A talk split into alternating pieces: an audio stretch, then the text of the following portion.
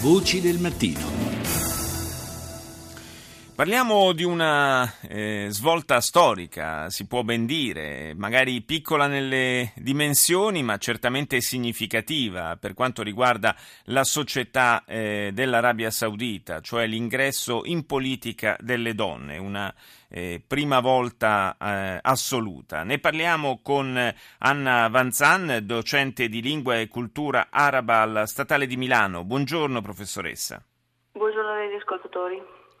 Dicevo, eh, parliamo di piccoli numeri e soprattutto di elezioni amministrative, eh, però è il fatto che non solo le donne siano state ammesse al voto, eh, anche se poi solo una piccola percentuale ha potuto effettivamente eh, partecipare, ma soprattutto che eh, 13 di loro siano state elette è un eh, segnale certamente interessante per quanto riguarda una società che certamente non possiamo eh, definire tra le più aperte. No, questo era un eufemismo ovviamente il mio. per l'Arabia Saudita. No, lo dico, lo dico perché tra l'altro ci siamo occupati più volte anche di recente della, della, società saudita e insomma i nostri ascoltatori credo che si siano fatti un'idea abbastanza chiara da questo punto certo. di vista. No, come diceva lei senz'altro è un segnale positivo eh, ed è positivo in assoluto che ci siano state delle elezioni perché calcoliamo che dal 2005 questo non, non, non succedeva.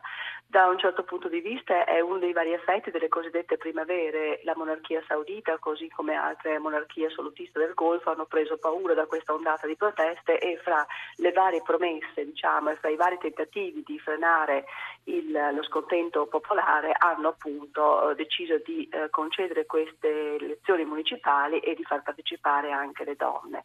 Ecco, certamente la, la, è, un fatto, è, un fatto, storico, è la prima volta per le donne, è la prima volta che si presentano, ehm, è senz'altro positivo come nuova immagine per il Paese però non dobbiamo dimenticare che ehm, i consigli municipali sono in realtà degli organismi che hanno ben poco potere, eh, alle donne come agli uomini che faranno parte di questi consigli. La decisione riguarda soprattutto l'intervento sulla manutenzione delle strade, eh, su alcuni centri per la salute e il benessere di, eh, della popolazione, alle donne sarà riservata la sfera femminile e quella infantile e gli interventi sui parchi pubblici, quindi mh, si capisce da questo che eh, è, una, appunto, è, una, sfera d'azione molto limitata.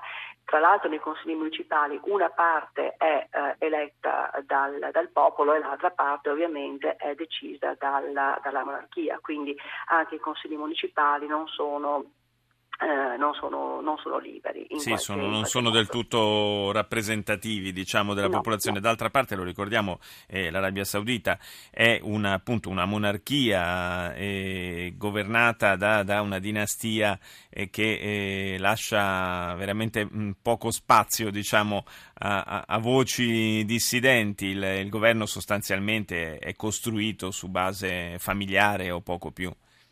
Certo, anche le donne ovviamente che hanno avuto accesso questa, alla sfera politica sono donne di un certo, di un certo spessore, che vengono da determinate famiglie, eh, che hanno accettato di eh, entrare dire, nell'occhio del ciclone proprio per questa loro eh, permissività, fra virgolette. Ricordiamo che eh, per esempio ehm, c'è una mentalità generale da cambiare oltre alla monarchia, cioè ehm, qualcuno dice che addirittura il governo o quantomeno questa decisione del sovrano del 2011 di eh, far entrare le donne in politica sia più avanzata de, di, tanta gente. Non parlo soltanto delle sfere religiose, eh, c'è una mentalità molto patriarcale, molto chiusa, molto maschilista che è comunque da combattere.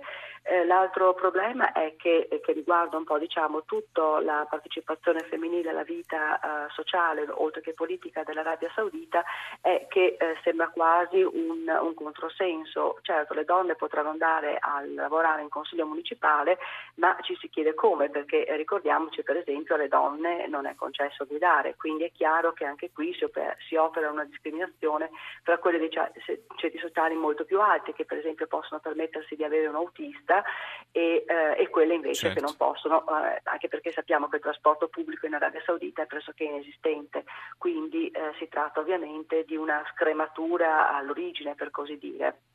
Sì, eh, qualcosa è cambiato o sta cambiando nella società saudita, nel rapporto anche uomini-donne, anche attraverso l'uso dei nuovi media, penso soprattutto agli smartphone, eh, con tutto quello che ciò comporta, vero professoressa? Certo, certo. Uh, guardi, io di solito non enfatizzo troppo il ruolo del, della tecnologia e dei, soprattutto dei social network in questi uh, processi di cambiamento delle società uh, medio orientali, però è anche vero che in questo caso, per esempio una campagna elettorale in cui le donne non potevano avere le loro foto pubblicate, certo. non potevano interagire direttamente con la gente, non potevano rilasciare interviste, non potevano ehm, fare campagna elettorale direttamente, ma dietro un paravento o, o escamotage simili, è chiaro che i Twitter e i social media più usati sono stati fondamentali eh certo, per diffondere sono... il loro nome, se non sono, altro. Infatti, e... sono diventati una risorsa quasi, quasi imprescindibile.